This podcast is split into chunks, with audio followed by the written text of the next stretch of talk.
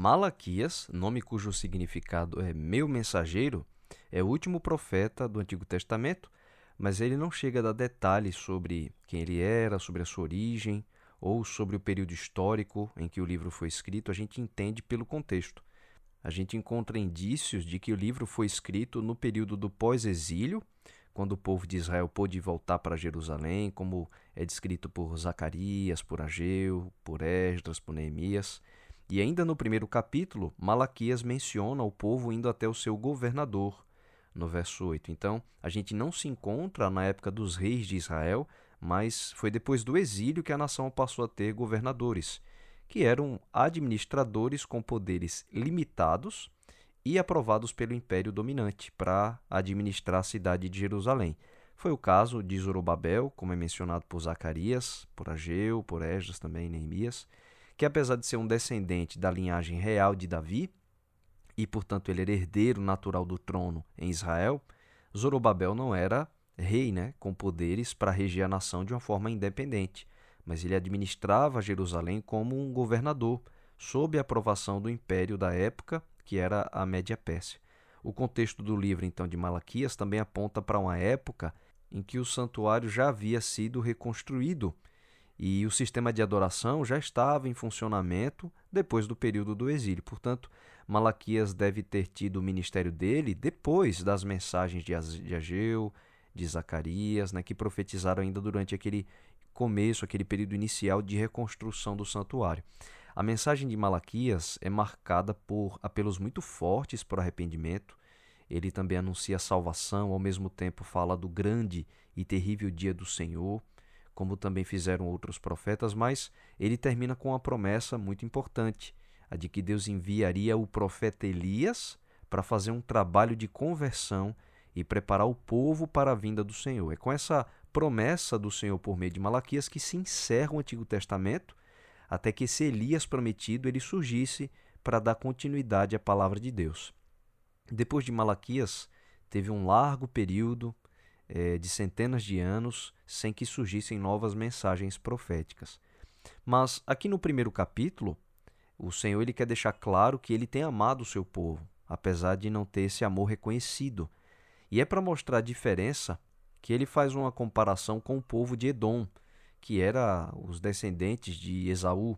Se Jacó e Esaú eles eram irmãos, e se Deus não amava o povo de Israel, então por que, que eles haviam sido restaurados pelo, pelo Senhor? Né? Deus está querendo provar que ele ama o seu povo. Apesar das suas maldades, os edomitas também foram atacados pelos impérios que surgiram, assim como o povo de Israel. Mas eles nunca se arrependeram e também não foram reerguidos. E mesmo se eles quisessem, Deus diz aqui que não permitiria. Com esse contraste, logo no primeiro bloco, o Senhor quer mostrar que ele tem cuidado de Israel. Diferente dos edomitas que não se arrependiam, Deus ama o seu povo. Deus está cumprindo a promessa que fez a Abraão e que havia repetido por meio dos seus profetas. Edom e Israel eram nações irmãs, mas Israel é que era o alvo do cuidado e do amor de Deus. É isso que o Senhor quis dizer com a expressão dos primeiros versos, versos 2 e 3 assim: Eu vos tenho amado, diz o Senhor. Mas vós dizeis: Em que tem nos amado? Não foi Esaú irmão de Jacó? Disse o Senhor. Todavia amei a Jacó, porém aborreci a Esaú, e fiz dos seus montes uma assolação, e dei a sua herança aos chacais do deserto. A gente sabe que o Senhor também tentou salvar os edomitas. Aparece bastante nas mensagens dos profetas esse desejo de Deus de salvá-los. E para isso mesmo que Deus tinha mandado essas mensagens, mas eles nunca quiseram arrependimento. E Deus ele não permitiria que os edomitas se erguessem de novo para voltar a praticar o mal e perseguir o povo de Israel como eles fizeram no passado. Aí no segundo bloco do capítulo, o Senhor traz mensagens de juízo muito fortes para os, os sacerdotes israelitas. Logo a primeira sentença chama muito a nossa atenção. Deus assim no verso 6: O filho honra o pai e o servo ao seu senhor. Se eu sou pai, onde está a minha honra? E se eu sou o Senhor, onde está o respeito para comigo? No verso 6. Então o Senhor começa falando assim porque os sacerdotes, sendo líderes espirituais da nação, eles estavam desprezando a autoridade de Deus. Você vê aqui nesse capítulo que das ofertas que eram levadas para o templo, a fim de realizar a manutenção do santuário, o Senhor diz que eles ofereciam sobre o altar pão imundo E com um agravante sério, os sacerdotes não conseguiam reconhecer esse erro, mas pensavam, como Deus diz aqui, a mesa do Senhor é desprezível. Olha para isso. Por meio de Zacarias, Deus está revelando que ele sabia o que se passava na mente desses sacerdotes e como eles estavam fazendo um trabalho negligente para Deus. O Senhor ainda descreve como eram as ofertas que eram levadas ao templo. Né? Na aliança que ele fez com Israel, ainda nos dias de Moisés, Deus disse que os animais oferecidos eles não podiam ter defeitos nem manchas. E isso porque eles simbolizavam o Messias, né, Cristo, e o caráter então perfeito de Jesus sem pecado. Mas nessa época de Malaquias, o Senhor chegou a advertir assim no verso 8: Quando trazeis animal cego para o sacrificardes, não é isso mal? E quando trazeis o coxo ou o enfermo, não é isso mal? Ora, apresenta-o ao teu governador. Acaso terá ele agrado em ti e te será favorável? Diz o Senhor dos Exércitos. Ou seja, eles estavam oferecendo a Deus animais que não podiam simbolizar o sacrifício do Messias. E sem nem mesmo o governador, que era uma autoridade humana, aceitaria uma oferta dessas, porque eles achavam que deveriam ofertar a Deus o que os outros não queriam, Portanto, o Senhor não era uma prioridade para eles. Ao que tudo indica, eles estavam servindo a Deus de qualquer jeito, fazendo apenas o mínimo necessário, tentando cumprir um ritual. E, e, e, se Deus queria restaurar a nação, como é que ele, ele poderia fazer isso sendo desprezado pelos seus próprios sacerdotes? Os sacrifícios e ofertas eram essenciais para o povo de Israel. Era através deles que eles se aproximavam de Deus, que eles exerciam a sua fé no futuro sacrifício de Cristo. Mas por esse mau procedimento, os sacerdotes estavam tirando a parte mais importante das ofertas, que era o significado, ao simbolizar o Messias como esse perfeito sacrifício para Deus. Parece que eles apenas sacrificavam animais sem ter em conta o que realmente eles significavam. E sem fé, né, sem entender o propósito, do que, que adiantavam os sacrifícios? É assim que Deus diz no verso 9: Agora, pois, suplicai o favor de Deus, que nos conceda a sua graça mas com tais ofertas nas vossas mãos, aceitará ele a vossa pessoa, diz o Senhor dos Exércitos. Então, Deus estava tão triste com essa situação de negligência e irresponsabilidade que ele chega a dizer logo em seguida: Tomara houvesse entre vós quem feche as portas, para que não acendesseis debalde, ou seja, em vão, o fogo do meu altar. Eu não tenho prazer em vós, diz o Senhor dos Exércitos, nem aceitarei da vossa mão a oferta. Está no verso 10. Então, o Senhor diz que os sacrifícios ofertados dessa forma eram ofertados em vão, que ele não tinha prazer neles, muito dura essa expressão, mas muito verdadeira, e que nem aceitaria deles essas ofertas. Veja como foi forte e necessária essa mensagem de Malaquias para os sacerdotes de Israel. Eles tinham uma grande responsabilidade pela salvação das pessoas.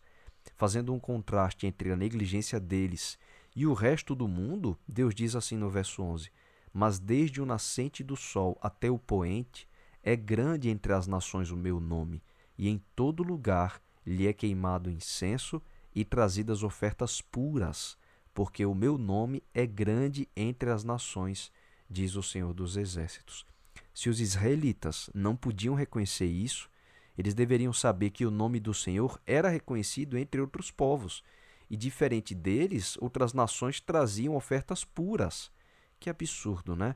Deus era desprezado pelo seu próprio povo, a quem ele escolheu e amava, como ele diz, mas era respeitado por povos estrangeiros. Deus era reconhecido por essas outras nações. A situação era séria. O povo de Israel chegava a ofender a Deus e profanava o seu nome, como o Senhor mesmo diz aqui no verso 12. Mas vós o profanais quando dizeis: A mesa do Senhor é imunda, e o que nela se oferece, isto é, a sua comida, é desprezível e dizeis ainda que canseira, e me desprezais, diz o Senhor dos Exércitos. Vós ofereceis o dilacerado, e o coxo, e o enfermo. Assim fazeis a oferta. Aceitaria eu isso da vossa mão? Diz o Senhor, nos versos 12 e 13. Então o capítulo termina com uma maldição para quem era enganador com as coisas de Deus. Porque, como ele diz no verso 14, tendo o um animal sadio no seu rebanho, promete e oferece ao Senhor um defeituoso. Estavam mentindo para Deus, guardavam o melhor para si e entregava para o Senhor o defeituoso, o manco, o coxo, o cego. E fazendo isso, mesmo que não percebesse, por causa da sua ganância, o povo de Israel estava prejudicando apenas a si mesmo.